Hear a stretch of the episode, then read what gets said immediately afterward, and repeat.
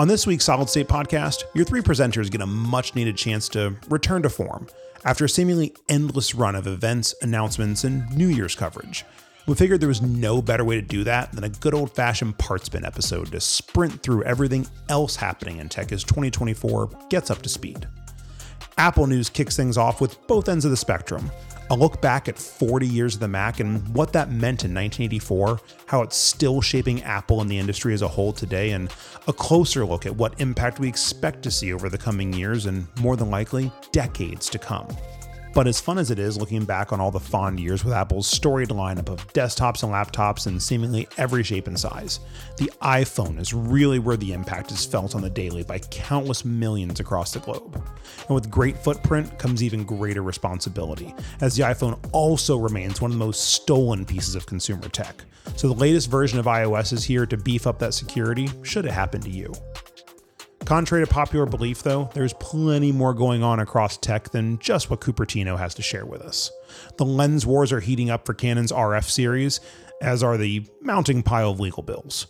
The gaming world has been invaded by small, animated creatures that you catch in a ball, definitely aren't Pokemon, and sometimes carry guns? And Nvidia gives its 40 series of graphics cards a super upgrade that may or may not be all it's cracked up to be. If that seems like a lot, you haven't seen or um, heard anything yet. Let's go.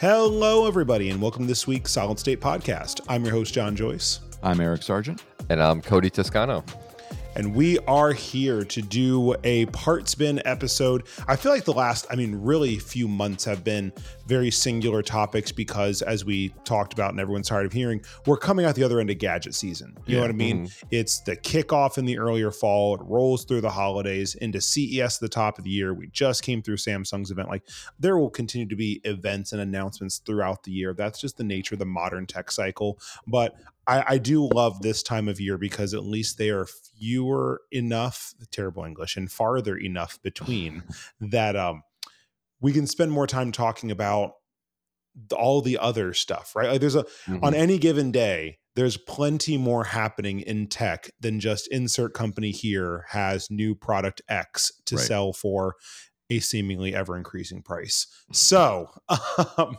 we're going to spend today doing our best, haha, to uh, roll expeditiously, word of the day, no, uh, through a handful of topics, um, just kind of semi rapid fire style. I just think that's it kind of you know gets the juices flowing for 2024. Let's see what else is going on out there that is of interest to us, and if we're somehow better lucky than good, it'll be of interest to one of you all out there, our yeah. dear listeners as well. So, um, the first one came from me. I mean, I, we do spend a lot of time talking about Apple on this show because, well, they're one of two, three trillion dollar companies that sell a lot of tech that we use. Yeah. But, um, you know, I, we'd be remiss for saying too, we're also, you know, historical fans of the company.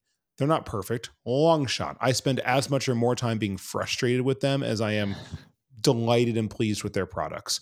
But as a kind of cornerstone member, founding member of the tech world as we know it. Their history is very important to me, and I know it is to you guys also. Um, and, and, this week was one of those kind of big historical moments um, for them as a company, which means it is for all of the tech space because so much what we talk about on this show that we use every single day exists in no small part to the products that came first. Many of which came from Apple. There's no mm. like them, love them, hate them. There's no getting around that tangibly large portion of the DNA that is owned by Cupertino. There's just yeah. y- you can't not. So what we're getting around is uh, you know this week I believe it was Wednesday if memory serves um the Mac itself. So not Apple the company, but the Macintosh, the Mac computer um turned 40 years old. That's wild. 1984 um, yep. the Mac was, you descended know, upon us. And it was the big the big talk of 1984 was their I think it was their Super Bowl commercial or their commercial that so. they aired was yep. you know kind of the first of its kind. Like they kind of recreated the 1984 feel with the big guy on the screen talking and the woman like running through the crowd of all these you know people that are all dressed the same and look the same, and she tosses her giant hammer through the screen and you know and then they say you know 1984 is not going to be 1984 and it was like this big announcement of like their new computers right. coming and yeah with the with the release of the macintosh because before that they had the like they had apple computers obviously before that it was more like the the apple the, the Lisa, apple II, the apple and the Lisa, and all that yep. kind of stuff uh-huh. yeah so it was you know it, but the macintosh was like you know i think of it like when they when steve came back around and they re- yeah. released the the imac that kind of all in one imac it was yep it was that was the reincarnation of this. It was the logical Macintosh continuation computer. of that of that yeah. premise because what what the Mac meant, and really what the 1984 commercial that again is so like cemented in our yeah. history now. What it what it was meant, the story it was meant to tell was computers can be for everyone. Right. You know, Apple wanted to charge you a comparative arm and a leg, looking at you, Vision Pro, um, for you know, kind of your your cost of membership was um, but price aside, which is a pretty big thing to put aside, by the way, it more from a technological perspective was meant to be the computer that, in theory, Joe Public could sit down in front of and use the tools that were baked in because that was Jobs' whole thing, right? Let's vertically integrate the product. Let's con- th- those were the earliest vestiges of we're going to control the hardware, we're going to control the software. I mean, you want to talk about where did the walled garden come from, for better for worse? It was that mentality Mm. Yeah. Like it, it was really built around we're going to make the whole experience top to bottom, sell it to you for a price that's going to make us a crap ton of money. And you're going to, and we are going to build a base of people who learned from day one this is how you use a computer. And mm-hmm. to do that, I go to Apple and buy their Mac. Yep. Yeah. And I mean, it was, you know, came with a mouse, which mm-hmm. years ago was new technology. You know, that was it revolution. Was all, it was all text based before that. It was all typing into the into the console, and now you've got a graphical user interface. You've got a mouse to control it with. I mean, it's crazy to think about. The mouse, an actual groundbreaking interaction paradigm. Multi touch, an actual groundbreaking right. interaction paradigm.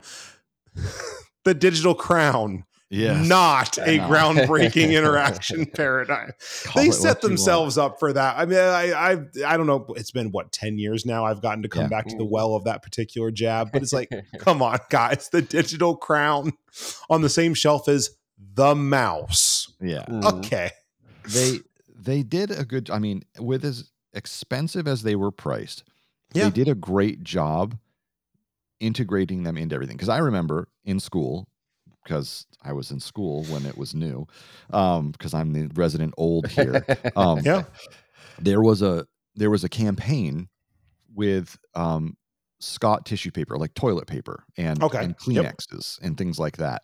That on their packages, on their paper packages, like every roll of toilet paper, you buy a, a bundle of 24 rolls of toilet paper or whatever, and on every one of those rolls was a little red apple on the piece of paper, and you would tear that off, and you'd bring it into your school and they collected them and then they were able to turn them in for credits to purchase computers for the school so mm, okay. my school was able to get to subsidize that and get you know with all the stuff they collected and we had a we had a mac in every classroom Oh, so wow. we got one of those Very new nice. Macintoshes. So we would all gather around and play Oregon Trail because it was like, yep. you know, that was the bee's knees. And, you know, it was like dysentery it, abounded. Exactly. But, uh... you know, but it was, you know, it was interesting because that was very early days for a computer in every classroom. And we had yeah. in, in little Podunk, Vermont, we had one of those in every, we had Apple IIe's and some Macintoshes like right. spread out throughout the classrooms and stuff. So, you know, that's what I grew up on.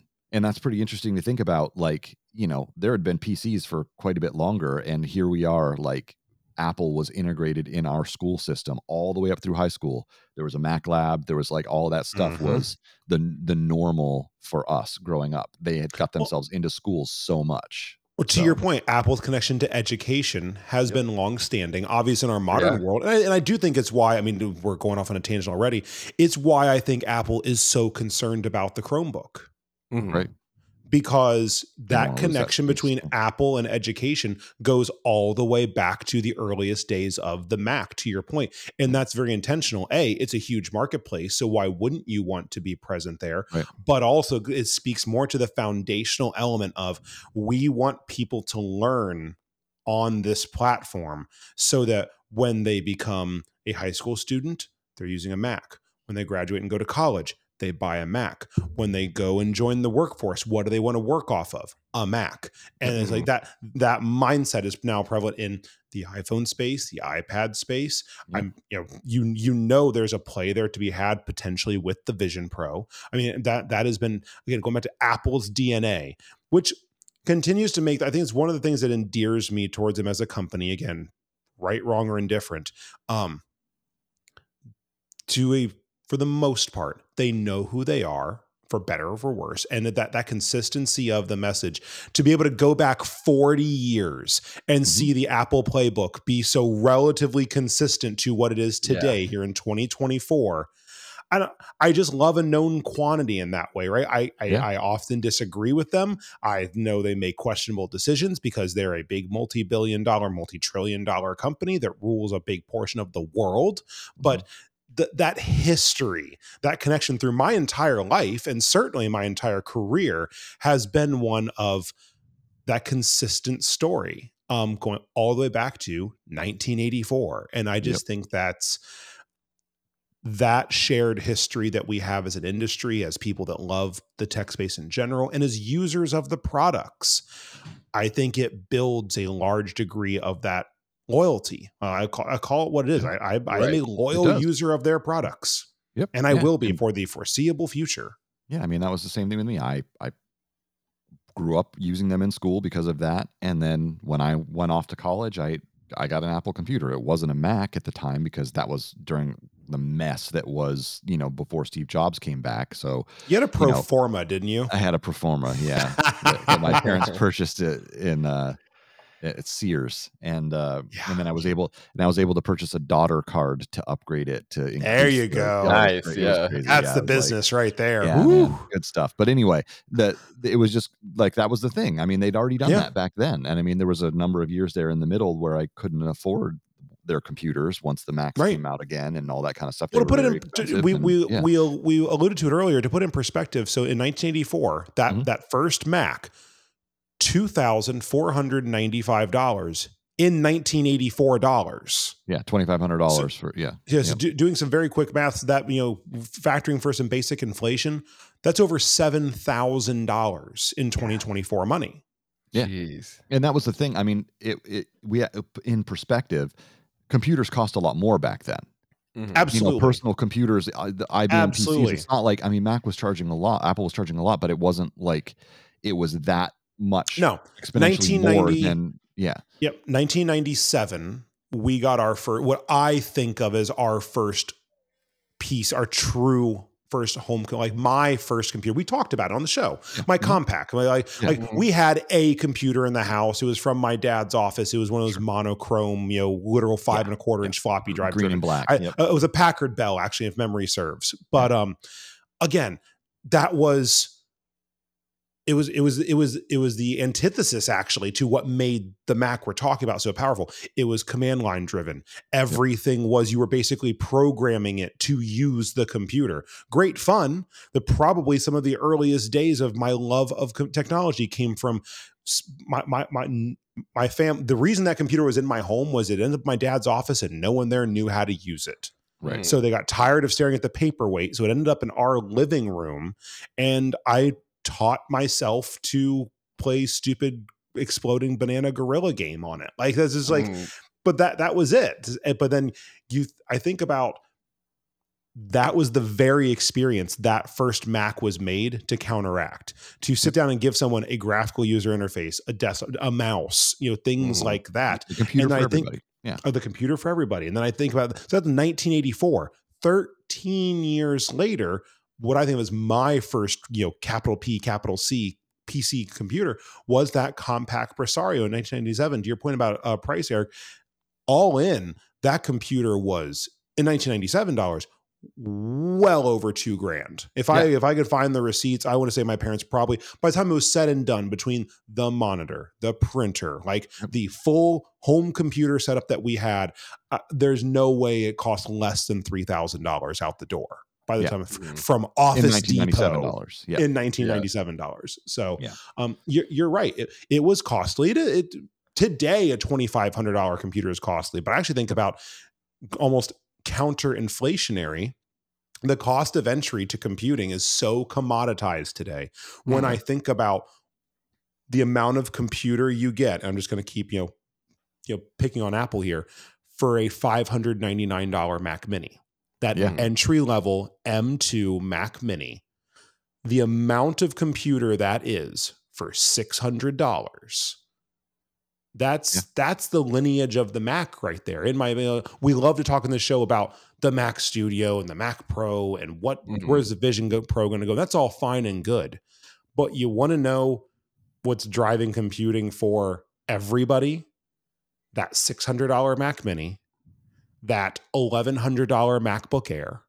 You know what I mean? The, the the computers for everyone. The computers you should buy that's the that's the history that's the lineage of the mac and it is no longer uh, i think i said it a couple show, a couple episodes ago we still poke fun at the apple tax because it's a very real thing across mm-hmm. parts of their product category you mm-hmm. buy the full fat you know um, iphone 15 pro max you're paying premium dollars for that phone.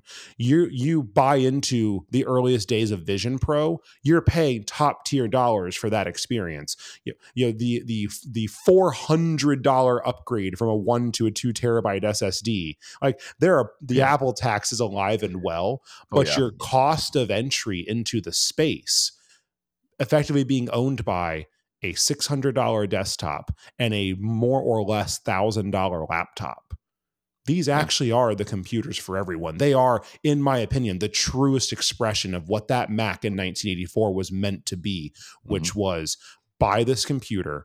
Everything you need to do is built is in the box. Right. And away you go. That that that lineage, that history, I think is so so valuable. And credit where it's due. All the other weirdness that Apple does around us on any given day, that through line is what continues to make them special as a company. Yep. Yeah, definitely. And yeah. Uh, where oh. we go from there, I guess yeah, we'll just have we'll to see. Out. Yeah. but I can tell you this much: I do think, especially in the, we spend so much time over the last couple years talking about the how meaningful Apple Silicon is. Yeah. The future of the Mac is being built on the back of how how genuinely special to Apple and the industry Apple Silicon has been. There are advancements far beyond Cupertino that are being driven because of what Apple Silicon has done to the Mac and is yeah. now and is now done to the iPhone and the iPad and the broader Apple offerings. Um, so that's that story that that book is not done, and yeah. I'm really excited to see what's ahead for it. Yeah, the next forty years. Yeah, right. That's Interesting it. to see where we are. Well, I, I did. Know, I so Ridley Scott actually directed that Super Bowl ad. I didn't realize yep, he did. Yep. That is that is true. Crazy.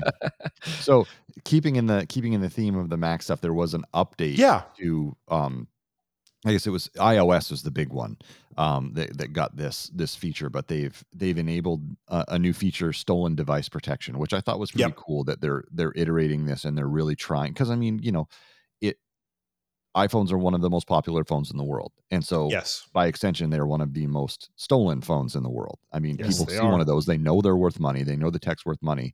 So, kind of the way things had happened was originally, you know, people would just swipe it out of your hands, right? You know, and then they could forcibly um, reinstall the software on there by plugging it into a computer. And, you know, there, there was ways around, you know, breaking into the phone and reloading it so you could resell it. Um, so they they did some stuff to you know find my iphone and things like that where they you know enable some security features on there but they've now locked it down even more so that a lot of the stuff is now tied to biometrics only so passcode right. means nothing right you have yep. to do the biometrics which means you can't bypass certain security features because i guess what had happened was the thieves get smart like they always do yeah and they would watch their targets and yep. they would keep an eye on them and watch them punch in their passcode. And then the minute they saw them punch in their passcode, they'd grab the phone and run. Yep. And, and you know, so I mean, you got the passcode, you could turn anything off. You know, anything you Face want. ID fails a few times. You want to use your passcode, sure. And then you type in the passcode, and you can do whatever you want. Reset the phone, yeah. resell it, everything. Now, a lot of those features are directly tied to biometrics, either thumbprint you know, or Face ID, depending on which yep. device you have. Yeah, the, the, so. there, there's two big pieces to this. There's there's the biometric requirement component, mm-hmm. and then they've also uh, factored in a security delay yeah. which is to perform certain high level functions. It is you have to authenticate with some form of biometric, be it Face ID or Touch ID, wait an hour, and then do it again. Yep. So basically, it's requiring distance of time and a second successful by to do like like changing device passcodes or you know re, uh, or your your Apple ID password. So the kind so of stuff where it's yeah. when you're kidnapped, so yep. they can steal your phone, you have one hour to escape. Is yes. basically that's your timer, just so everyone knows. Oh my gosh, that is like the best concept for an escape room. I've I, and I don't get me wrong, I I like am mortified at the concept of an escape room. Like I famously amongst my friends, like I will not do it because I you want somebody to trap you in one. Oh, absolutely. It's one of the reasons why, like, you know, you you want to be guaranteed that John will not break the law. I, I'm like the poster child for being absolutely terrified of ever being put in jail. Put me behind a door and lock it. Like that is like I'm not a claustrophobic person, but I'm a very much like free to move about the cabin kind of person. Like the the cons being locked in a room. Nope there will be That's a John-sized hole in the nearest mm. wall. I oh, promise oh, yeah. you. Um, I, I will turn violent wall. very quickly. so uh, yeah. Um, iPhones get stolen a lot, so I mean, this it is like a good. Feature. Oh, it's a real thing. Yeah, absolutely. Where I'm living, my sister got her phone stolen twice. Yeah, she was like out at a bar, and like her phone just got taken out of her pocket, and one time out of her bag. Like it's yep. kind of crazy. crazy. They're high. They're high value items, but then the item itself is not just valuable. Um, I, I, I talk about this on other you know media opportunities that we do all the time. People have got to wake up to the fact of the amount of data that we're carrying around in our pocket on these devices mm-hmm. that could destroy your life. We, Literally everything's everybody, right? Or yes, your entire, it's your, right? It's your bank. The, I mean, it's you, everything. If, you, if, your Face ID fails enough, you can type in your passcode to get into your bank. Mm-hmm. If it's yep. tied to that, if you're, you know, if you've got it set up yep. to do that, and and you know, and that is where grabs your phone, Yep, it's and it's that exactly. It is we have we have got to get to a point as a technology using culture where like these biometrics and MFAs have been with us long enough.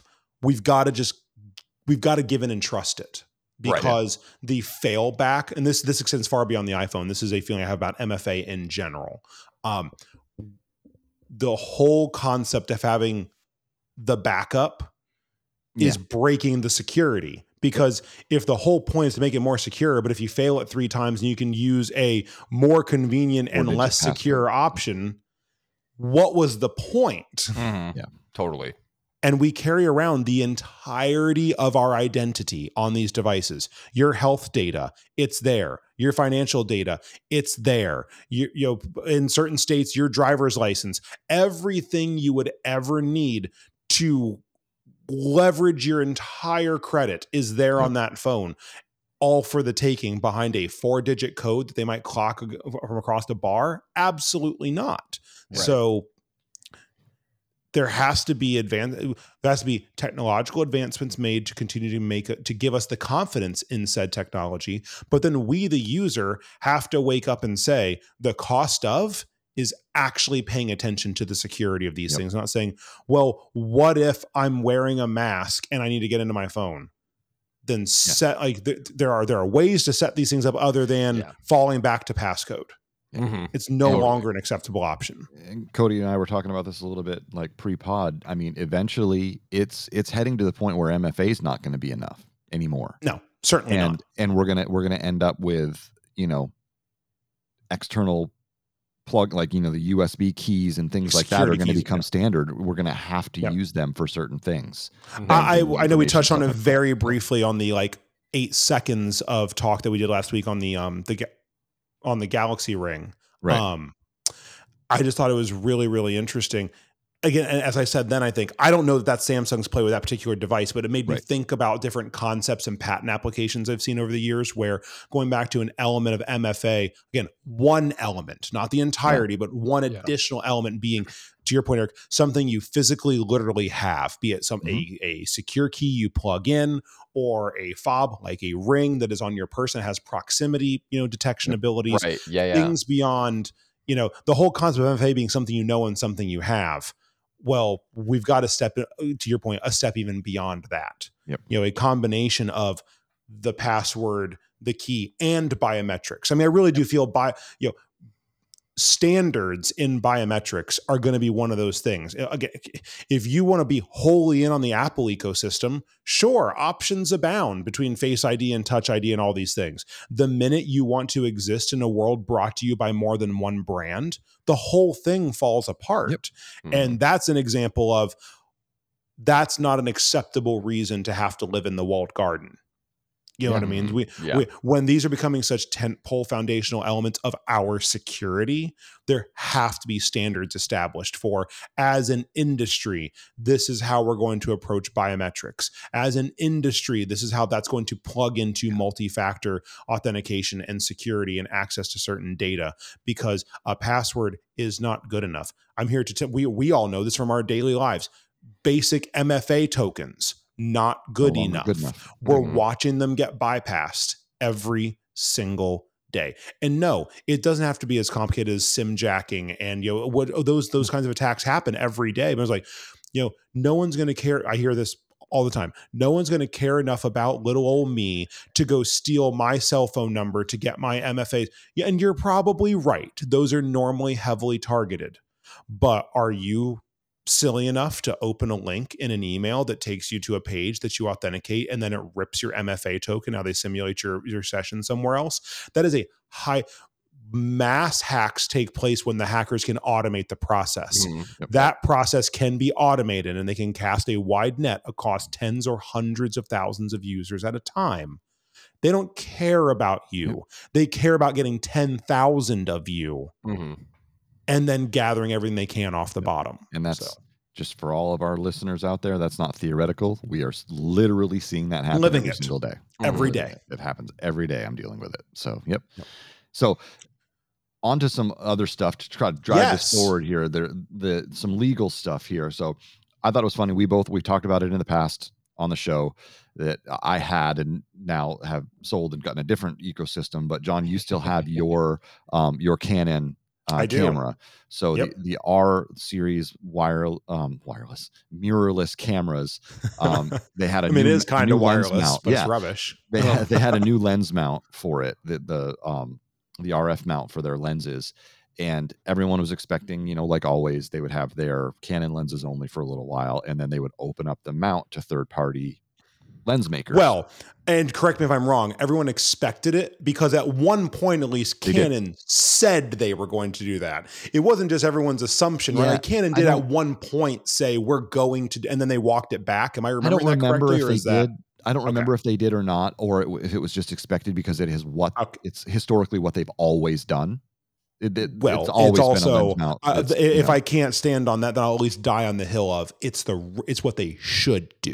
Done absolutely. That falls yeah. that falls under the be better category. Yeah, but exactly. sorry, go, go right ahead. So and they and some people you know reverse engineered it because they figured mm-hmm. they're going to open it up, so we're going to reverse engineer it. So some yep. some people a, a, while back had um, reverse engineered some autofocus lenses for yep. the RF mount, and they came out to great fanfare. They were inexpensive compared to Canon's offerings, and they were it was a good quality lens. It was an 85 millimeter lens. It was great. Um, Canon sued the pants off of them and said you can't sell this anymore. oh, um, gave them you know cease and desists, all that kind of stuff. They ended up they they can't sell the lens anymore. So apparently there's another, and I don't know how to pronounce it. I'm going to try, but there's another company. Um, it's a Chinese lens manufacturer, and it's Yongnuo. I have no idea. Y O N G N U O. So there you oh. go. They have just decided, you know what, we don't care anymore. So they're putting out a 35 millimeter f2 autofocus lens for the RF mount. They know that Canon's against it. They don't care. They're just going right. to raise it anyway. And it's like a, I think it's like retail. It's like three hundred dollars or three hundred and fifty dollars, and it's probably going to go for less than three, closer to two fifty. So they're effectively going to the you know YOLO come at me bro yep. playbook. Yep. Is is pretty much what they're what what they're going to do is they've announced it already, which means they've likely manufactured however many of these lenses they were going to manufacture. They've just they manufactured all of them, and they are going to put them out on the market, and they're yep. going to sell them all out. And Canon's going to send them a cease and desist letter, and they're going to go, "Oh, we already stopped."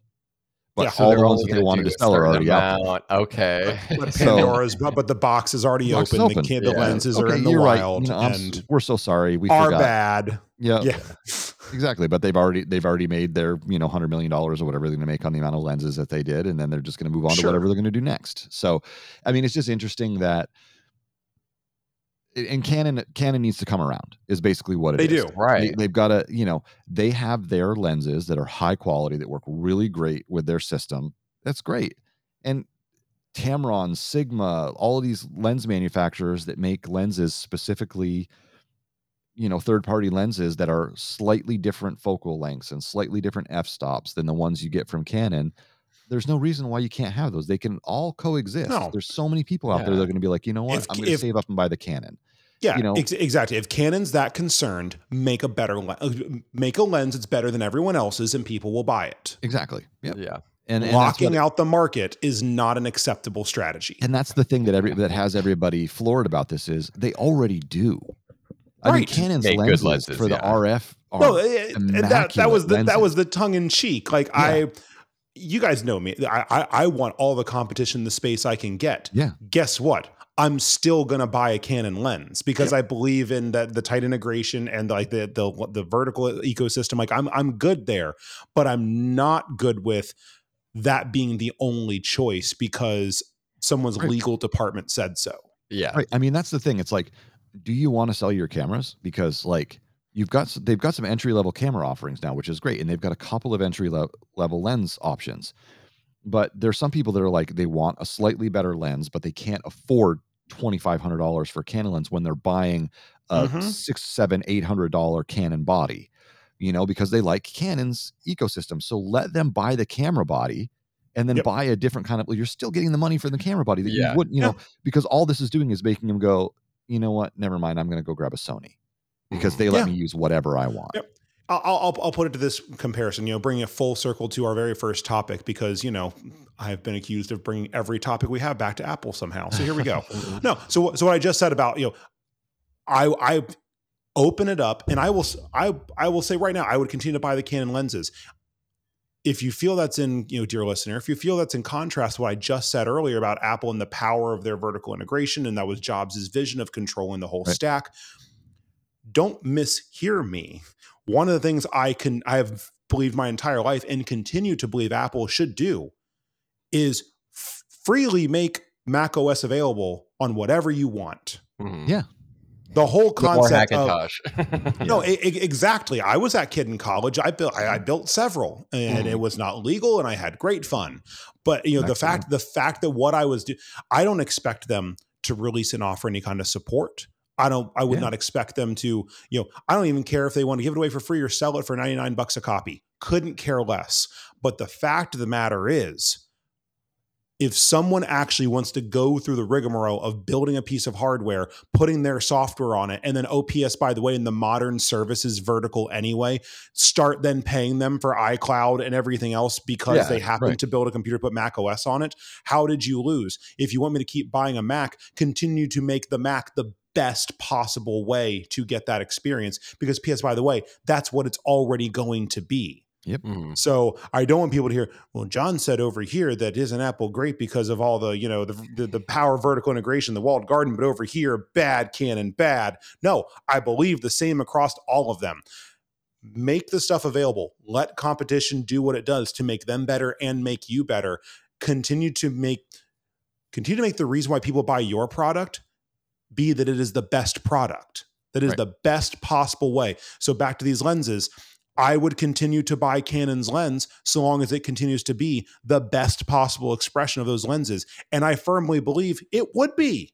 Mm-hmm. Yeah, no, agreed. Yeah, I mean, it definitely would be. And it's, it's, it's, I'm happy that this is happening because I think this is what's going to have to happen. I think that a lot of these third party companies, I mean, Sigma and Tamron are never going to do it because they're, they're big, big players in the market, you know, but a lot of these like, um, Meike and this one I can't pronounce, and like several other of these Chinese brands. They just need to flood mm-hmm. the market with RF lenses. Just right. flood the market. And eventually yep. Canon's going to go, okay, we need to license our mount so we can at least make something from this. Because well, I was going to say, what, at, that, at that point, what would they rather do? Continue to spend hundreds of millions of dollars in legal bills, right, or yeah. start collecting money in licensing?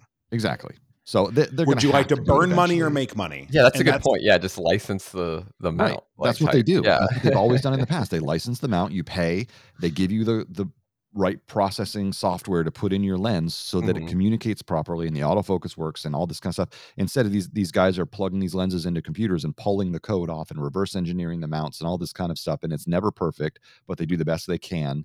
And Canon just, you know, doesn't want people doing that, I guess, with this new well, And going system. back to, you know, I, I'm famously not a big, you know, fan of the lawyers, but this is a case where I also don't believe in the wild, wild west either. Right. If they were to do the responsible thing, and license it out to people where they gave people the option to pay properly for access to the technology that Canon, I, I am very respectful that Canon invested countless yep. hours and piles of money into making this technology exist in the first place. And I'm not a believer in they invested all that and then someone reverse engineers it and then just has free reign to go sell it and make right. a buck off yeah. all their efforts. That's not what I mean. But to go out and turn into a revenue opportunity, license that so that other creative people can make cool and amazing stuff at various price points that open up to a broader market. Canon Canon still makes their money. Right. And then guess what? When insert knockoff firm here does the reverse engineer thing anyway and and doesn't pay you the license,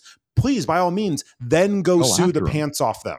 Exactly. That's you deserve to get paid for your efforts. You yeah. deserve to get paid for your product. But again, the answer to that is no. This is ours and only ours, and you can only get it from us. Right. And that's unacceptable. The, the crazy thing about this entire conversation we've just had is, if this is an anomaly because they've yeah, always right. done it that way. Yes, mm. it's all. They, it's like this isn't new.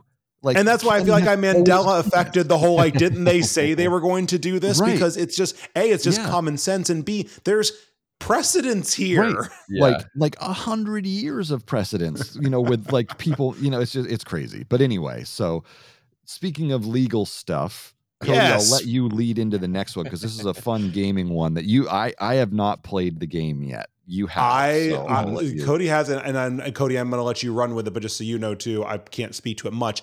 I did my homework at least for once, uh-huh. and I spent about 20 minutes in this last night. So I'll at least be able to speak to a little bit of firsthand experience. But go for it. So yeah, I mean, all the it's all the talk of gaming right now, um, for sure. So essentially, um, it's called Palworld. Um, they they they made a game that essentially is very uh, reminiscent or similar looking to to Pokemon, um, in that there are monster creatures that like roam around and you can catch them in spheres and you can use so them to fight. It doesn't. It's not similar to Pokemon. It is Pokemon.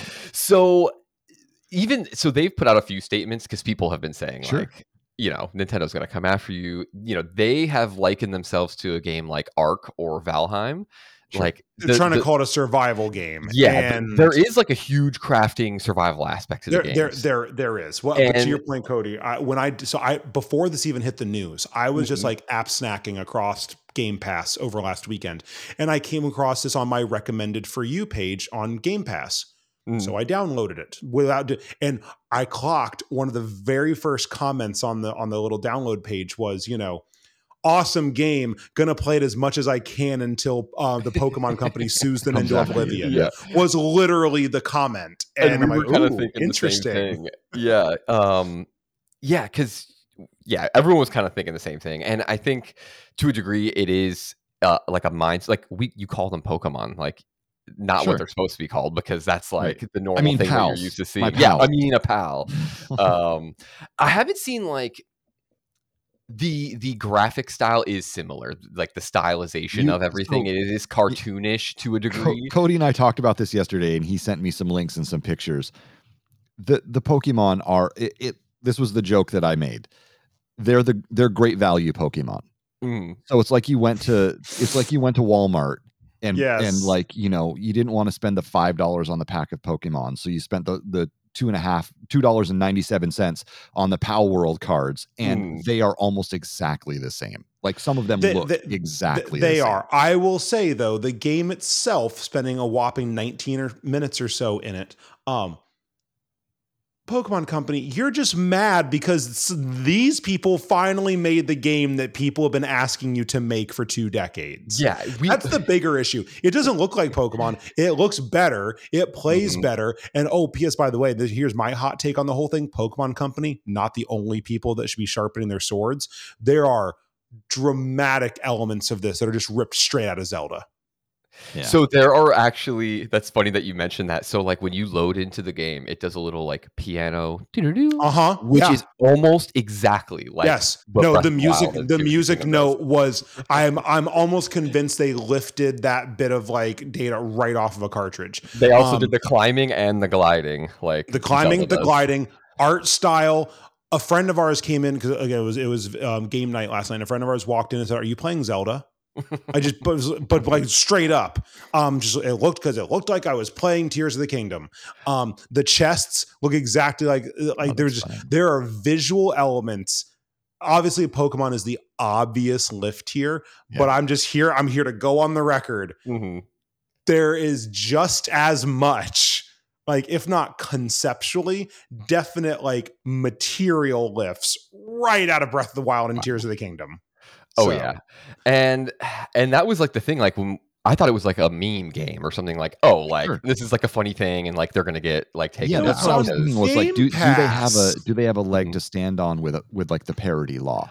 Is what I was thinking, but it doesn't sound like they do. Oh yeah. God, no. And and I, and I do wonder because they you know they've already got like I think they said six million unique logins. Like would Nintendo have done it already? Like, would would Nintendo have done it already? Like, if they were going to sue or, or, or go after them in that manner, I wonder to do that stuff. They're going to go after them. Mm-hmm. I mean, they're going to send they're going to send a cease and desist. They're, they need to take a look at it first because they probably heard about it yeah. and they're like, yeah, whatever, you know. And Pokemon Company's last statement, yeah, Pokemon Company's most recent statement was it will quote unquote investigate Pal mm-hmm. World. Mm-hmm. That that that's code for we have some lawyers literally playing the game right now, deciding how big of a sledgehammer do we throw at you. And, and like you said, John, like yes, it is like a crafting game with like the Pokemon side element, but it's so much better than what Pokemon has done in the past five to ten years. Like that is like the scary easily. part is like okay upsetting copying part. them in a way but like they're doing it better like to yeah. a degree it's not an rpg like pokemon where you like run around and do trainer like that's not how it plays but the catching the types the naming schemes they just combine like two things to make the name you know yeah. and, well, um, and ps by the way there's guns well, oh, let's yeah, not forget that guns. little element that. So yeah, you start off like that was the tagline like, um, I heard when the game was, was Pokemon with guns. Pokemon with yes. guns. So I've as an example, you can yeah. catch like a little squirrel guy, and uh, he's got like a skill that he pulls out uh like a rifle and like shoots a gun. Like it's it is funny to a degree, and I think it definitely brings up like you're catching monsters and you're making them work at your base and you're making them fight. Like Pokemon yeah. never kind of touches on that. I feel like, whereas sure, you've got, like, oh, this is yeah, a little Pokemon. Weird. you know, you have them trapped in a ball. You're making them fight each other. Mm-hmm. You know, there's a little bit of a. Mm, this so really this kind of leads right. more into that, where it's like they can work at your base and help like build stuff and like Free yeah, labor. Yeah, exactly. I was, I was so just gonna say that. Why do for that? But. I was gonna say the way Cody just described that instantly felt a little bit Eesh. So there is like a that aspect, like where you're like Pokemon never kind of talks about that, and this kind of it's more in your face where it's like, oh yeah, I guess we are like catching monsters and spheres and using them to do what we want. Um, but no, I mean the game is really fun, like surprisingly fun. Like it, it's actually like enjoyable. Um, the crafting is like pretty decent. The base is like fun. The the world like it's what we wanted from the last Pokemon game, where you can fly around, you see all of them roaming around, and you can just like land and catch it or whatever. Like that's all in yeah. this, so it, it's it's fun. I mean, it it broke the concurrent uh, player count for Steam yep. of all Steam. time.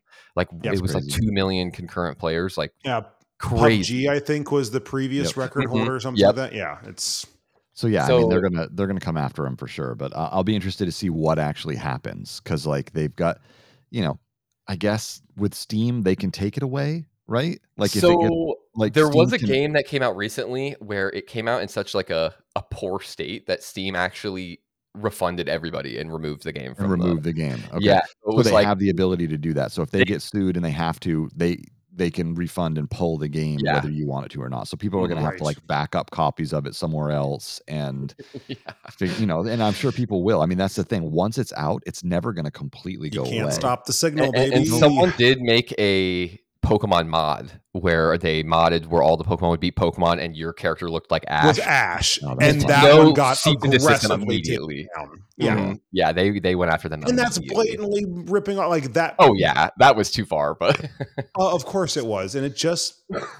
It, it, what's funny is the more things like that pop up that are so blatantly obvious that need to be taken down, it actually mm-hmm. helps water down the case for right. like for the main one. But this yeah. other thing really left to its own devices, it looks really, really similar to Pokemon. But by people actually putting up actual renditions of Pokemon mm-hmm. in this world, mm-hmm. it actually it yeah. builds the separation a little bit. And I don't know, there's a little bit of gamesmanship happening there that I think. Yeah, I think it's close because like the design. Yeah, yeah okay. Developers so, on that update and see if yeah. you know that mod and see if it uh-huh. look similar. They just changed one letter around. Yeah, yeah. I mean, I think they they they did almost they did the same thing, but not in a way. Like, right? Like the they didn't like make a Pikachu, but there is like an electric thing that looks a little like one, right? He, ha- he has a lightning bolt tail. Yeah, he's yellow. They're riding the line so close, or it's black. like you know, you know, it's like. Mm. And there was like if I, Squirrel one you yeah. mentioned looks just yeah. like the. I don't remember all their names, but no. my son plays Pokemon, and there's several of them that I was looking through and I'm like, oh, there's a Diglett. Oh, there's you know, and like you can mm-hmm. see the act, like you can tell that they're modeled Absolutely. right after the main the the Pokemon. So I don't know if Pokemon just they they cornered that market on turning like animals into like little cute that, yeah. catchable monsters, and That's so to do that again know. is hard to. I don't know the the legal side of it well enough yeah. to know that you I mean they're named different and they are not exactly the same. Exactly. They, they look right. similar, but can you can't and then mechanically and you know it's like know. oh it's not yeah, a pokeball it, it's a pal sphere right it's like if i had to guess because i'm and this is i have no professional like ability to make this you know statement um i think they're okay yeah mm-hmm. honestly okay. like the like i there's enough at the end of the day the Pokemon Company would have to this is this is this is my insane troll logic here. Yeah. The Pokemon Company would have to demonstrate damages. Sure. Okay. They'd have, and in my mind, that would have sales to be, from us. They, right. They would have to show where the existence of this thing has somehow resulted in damages to the Pokemon Company's IP. And again, I'm sorry if they're upset about their current sales figures, make a better game. Mm-hmm. Yeah like people pulled up like flying around in the in the new Pokemon, and then like you just even look at Breath, you know, Breath of the Wild or this Palworld, like it's the graphical yeah. difference is night and day. It's pretty crazy. Yeah. Yeah, but you I mean, can't, could have. You can't patent person running around in world with monsters. Sure. Yeah. yeah. and I mean, but they could have. They could have made it a Pal Cube, and it rolls like right. a six-sided die, and then opens up and captures. You know what I mean? But they made it a sphere, and you know they made some and it choices. does the jiggle thing before it yeah. catches. And does it? Uh, okay. oh yeah. All right. It does. Yeah, it, it, it is. Yeah, uh, but I think I think John's right. I think like there, it's enough where they couldn't prove it for sure, and like okay that they were stealing. But I mean, we'll we'll see. I mean, like I said, I think with like the six million, like I would have thought Nintendo would have like said something to them already, like, oh, you Here, like. Here's the best close, and it's not perfect, but nor would anyone expect it to be, but not a perfect comparison. But this feels to me like if this isn't okay, then Rebel Moon shouldn't be allowed to be on Netflix. Sure. Yeah. You know what I mean? Like this yeah. game, fe- like this game feels like to me as it is to Pokemon, as Rebel Moon is to Star Wars. Mm-hmm. Well, I would you know what I mean? Posit that Rebel Moon shouldn't be on Netflix, but okay. Well, I was objectively bad, but my my comparison of Rebel Moon to Star Wars was not meant to be contrived as a positive mention or even suggestion that it isn't a burning pile of Zack Snyder garbage. oh, now the Zack Snyder industrial complex is coming for me. But anyway, yeah, yes, um, I could have said the same thing other than the Zack Snyder about every bit of Star Wars content for a certain amount of recent history, with just a few exceptions. Yeah. So yeah, yeah. Negative commentary on Rebel Moon is sure. not meant to be a positive commentary on the current situation in Star Wars either. But as it relates back to this, I just I just feel strongly there is big there's big precedent to be set here. I don't want this actually goes lines right back to the to the lens conversation, right? Mm. Like should the Pokemon company and by extension Nintendo, their overlords and saviors, um be able to have such a broad sweeping cornerstone on the market that no one else can even try to make a yeah. product like this. And I think that's could that would be concerning to me if the answer is yes. And it shows that the market wants well, Pokemon does it every time they release. They sell millions and millions of copies, tons yes. of games. And I think this doing the same with almost this very similar concept, you know, a same same concept is it, it proves that people want this type of like it game, right? Like somebody else can do this and make yes. a profit. You know, it's not just yes. Nintendo who's doing it. You know, more poorly now. And we need, uh, but that that's it though, because and that's why you need a constant, steady inflow of new players in a space, new the, the concept of new blood, mm. because you're right. Uh, you know, the po- Pokemon as an IP, not in its heyday right now. It's just not but still um, sells. Um, yeah, but still sells. You know, I'll, I'll reuse the example: Star Wars, definitely not in its heyday right now. Still mints cash. Oh yeah, you know what I mean. So like these these age old IPs, going back to again the Canon and Apple conversation, they deserve the recognition and the protection of the things they created. That's not what I'm saying. I'm not saying let's just flood the market with blatant, cheap knockoffs that dilute everything down to what's the point in trying and then nobody plays. That's not mm. the point either. But to say this is yours, only yours, and will ever be yours, and no one else can ever play anywhere near that line that's how we get locked into a forever pattern of substandard stale products that no one actually wants to use but they're going to because it's the only option because no one else can even try. Right. That's what competition is supposed to negate. Mm-hmm. it'll be interesting to see where they take it for sure where nintendo takes it. Oh yeah. No they have, a, they have a choice. Yep. They could also just you know buy the people. Last time i checked they have more money than the GDP of several small to medium sized countries. Yeah, and I, I think I saw that the development team for for Palworld is like ten guys. Yeah. Like it's really not like a huge company or anything like that. And also, P.S. by the way, don't mishear me.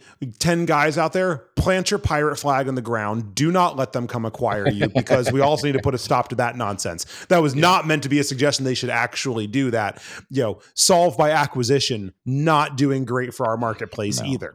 But mm.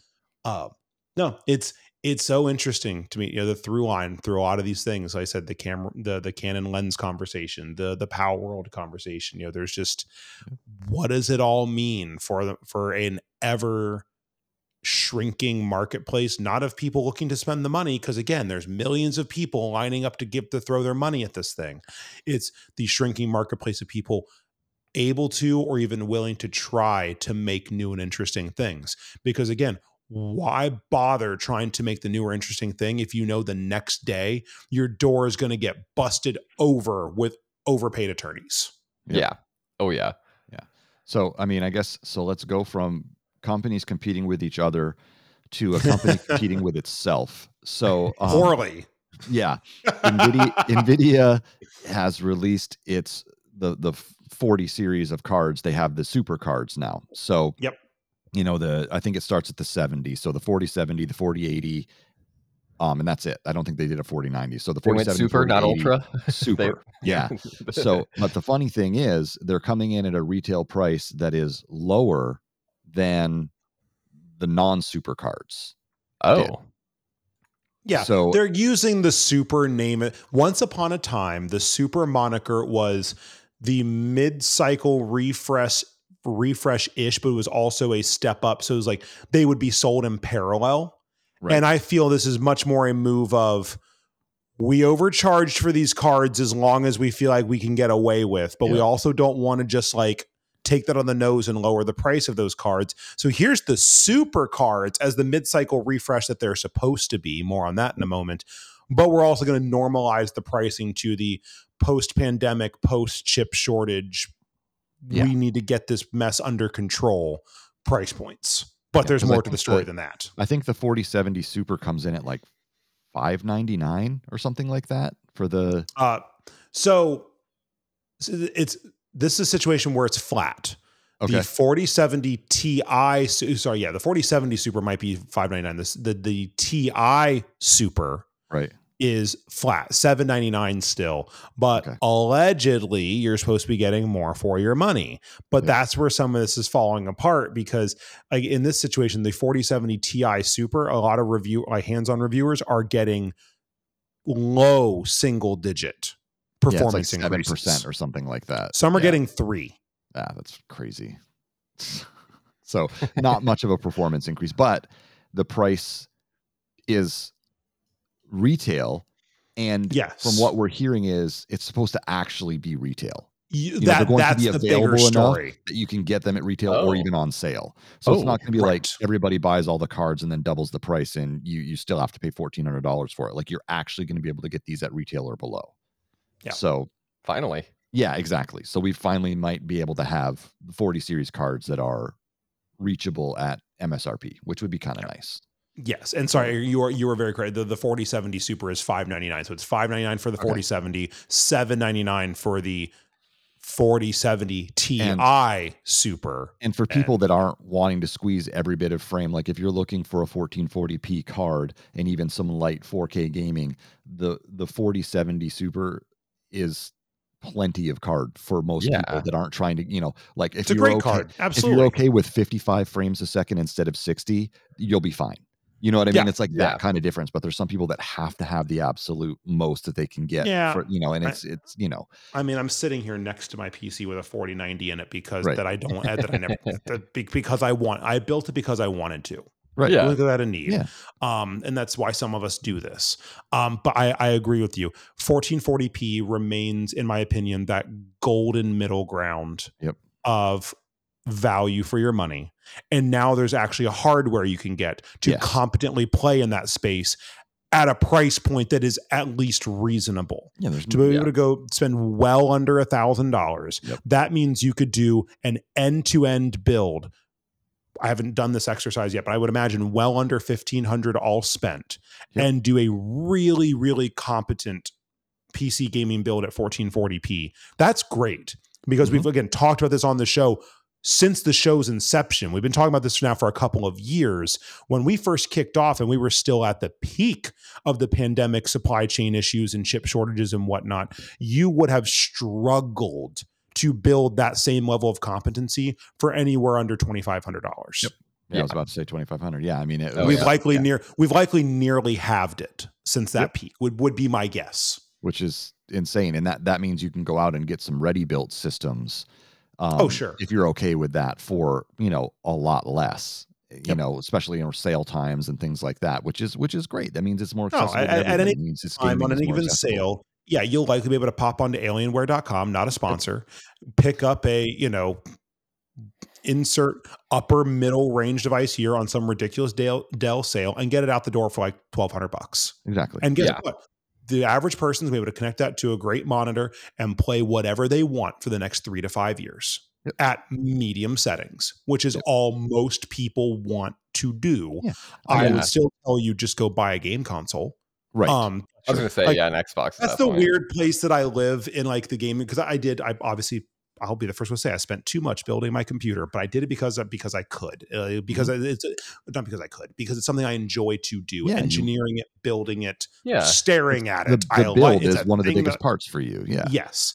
But as far as like if we're if we're actually on like like value per dollar equation, I'm not going to sit here and even start the holy war of whether it should be an Xbox, a PlayStation. But sure. I mean, to be really ridiculous about it, for the cost that we're talking about building an an upper middle range PC, you could actually go buy an Xbox and a PlayStation mm-hmm. and a Switch OLED. And mm-hmm. if you really go crazy, you might have enough le- left around to go buy a Steam Deck as well. Like when you think about that in the totality of how you know where your dollars could potentially go, I will again PC gaming is not a value proposition. It has never right. been, it never will be. It's something I love and countless people have and, and I hope continue to. I get I'm not this is not a negative of the PC gaming space, but I also want to be abundantly clear when I talk about things being value on the dollar. There's no such thing as value on the dollar in the PC gaming space. There's just mm. not. Yeah. Yeah. So that's that's all I had on my list for stuff today. So I think we I think we covered the gambit here. We've got we know. it really feels that way. Um I'm, I'm just completely squirreled on like it's almost been a year since I built that PC. And you're right, they had the only thing that saved me from myself is they have not announced a 4090 Super yet. Right. so because I did not pay yeah. retail for my 49. No, I didn't pay yeah. I didn't pay the peak upcharge. Like there was a again we've talked about it, there was a time that I would have had to have paid for my 4090 what it cost me to build the whole computer. Right. And that that was what that was what put me off doing a build for over a year, a year longer yeah. yeah. than I than I wa- originally wanted to because I refused to participate in the level of price scalping and just ridiculous overage charging that there was in the component yeah. space for really the better part of two years, if not more. It, it, it got it excessive there for yeah, a while. RAM and everything was crazy. Well, and then the other PSA, I guess I mentioned this to you guys offline the other day since we're talking about this and we're completely off the rails. Um, if you're here I'm about to I'm the problem it's me. Um, if, if if there's a possibility that you may need storage I've I've read on sev- several reputable sources that um, like certain types of uh, NAND flash storage is in short supply because not for any big like we've all had the issues where like insert earthquake here that destroyed a yeah. factory and then there's like this isn't as far as I know one of those situations it's a literal case of with like the global marketplace going through some flux right now um companies that produce these things turned down production as like inflation other things kind of took hold and like sure. it was unsure like where demand was going to go so production was slimmed down so now we're on you know you guys know it's a, it's a ping pong effect right well we're on the pong side of it where yeah. they lowered production there's still enough demand out there the supply is starting to dry dry up so cost of ssds especially is expected to spike relatively dramatically in the coming months. Won't be forever. They'll turn production back up. You know, supply and demand curves are a real thing. But like, I'm I'm using myself as the example. The, the the PC build we're talking about, and I think I think I talked about it when back when we built it. I only put two terabytes of storage in it. But again, in the modern PC space, blowing through two terabytes of storage if you want to keep any amount of your yeah. game Easy, of your game yeah. library it's not that hard singular games are handily up above 100 gigs. I've got a couple that touch 160 170 gigs. Crazy. So per game. So anyway i was i was still able to score um the western digital black uh pcie 4 ssd 4 terabyte um for almost half off so, oh, um, so it, the deals are still to be had out there. I guess the, the, the baby PSA here is don't go out and buy it for the sake of buying it because again, the prices will come back down again. They're they're forever in this state of flux.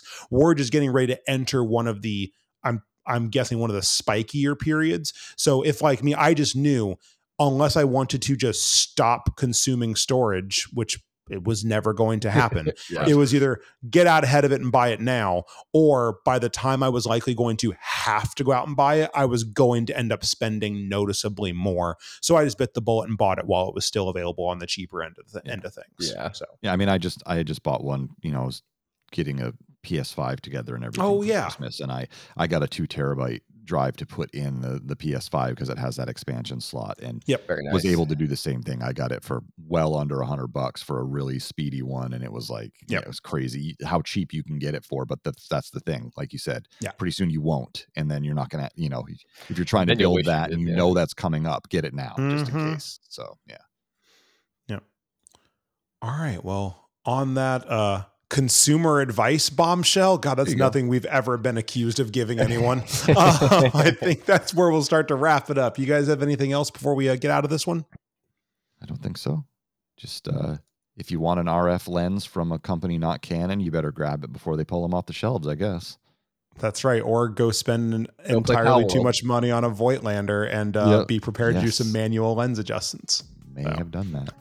May have done that. And yes, you're right, Cody. Go go play Palworld maybe while you, while you can, can question your, mark your, for your refund later. Yeah. Yep. Exactly. that, that's it. All right. Well, on that, we will wrap it up and catch you next time. Later. Later.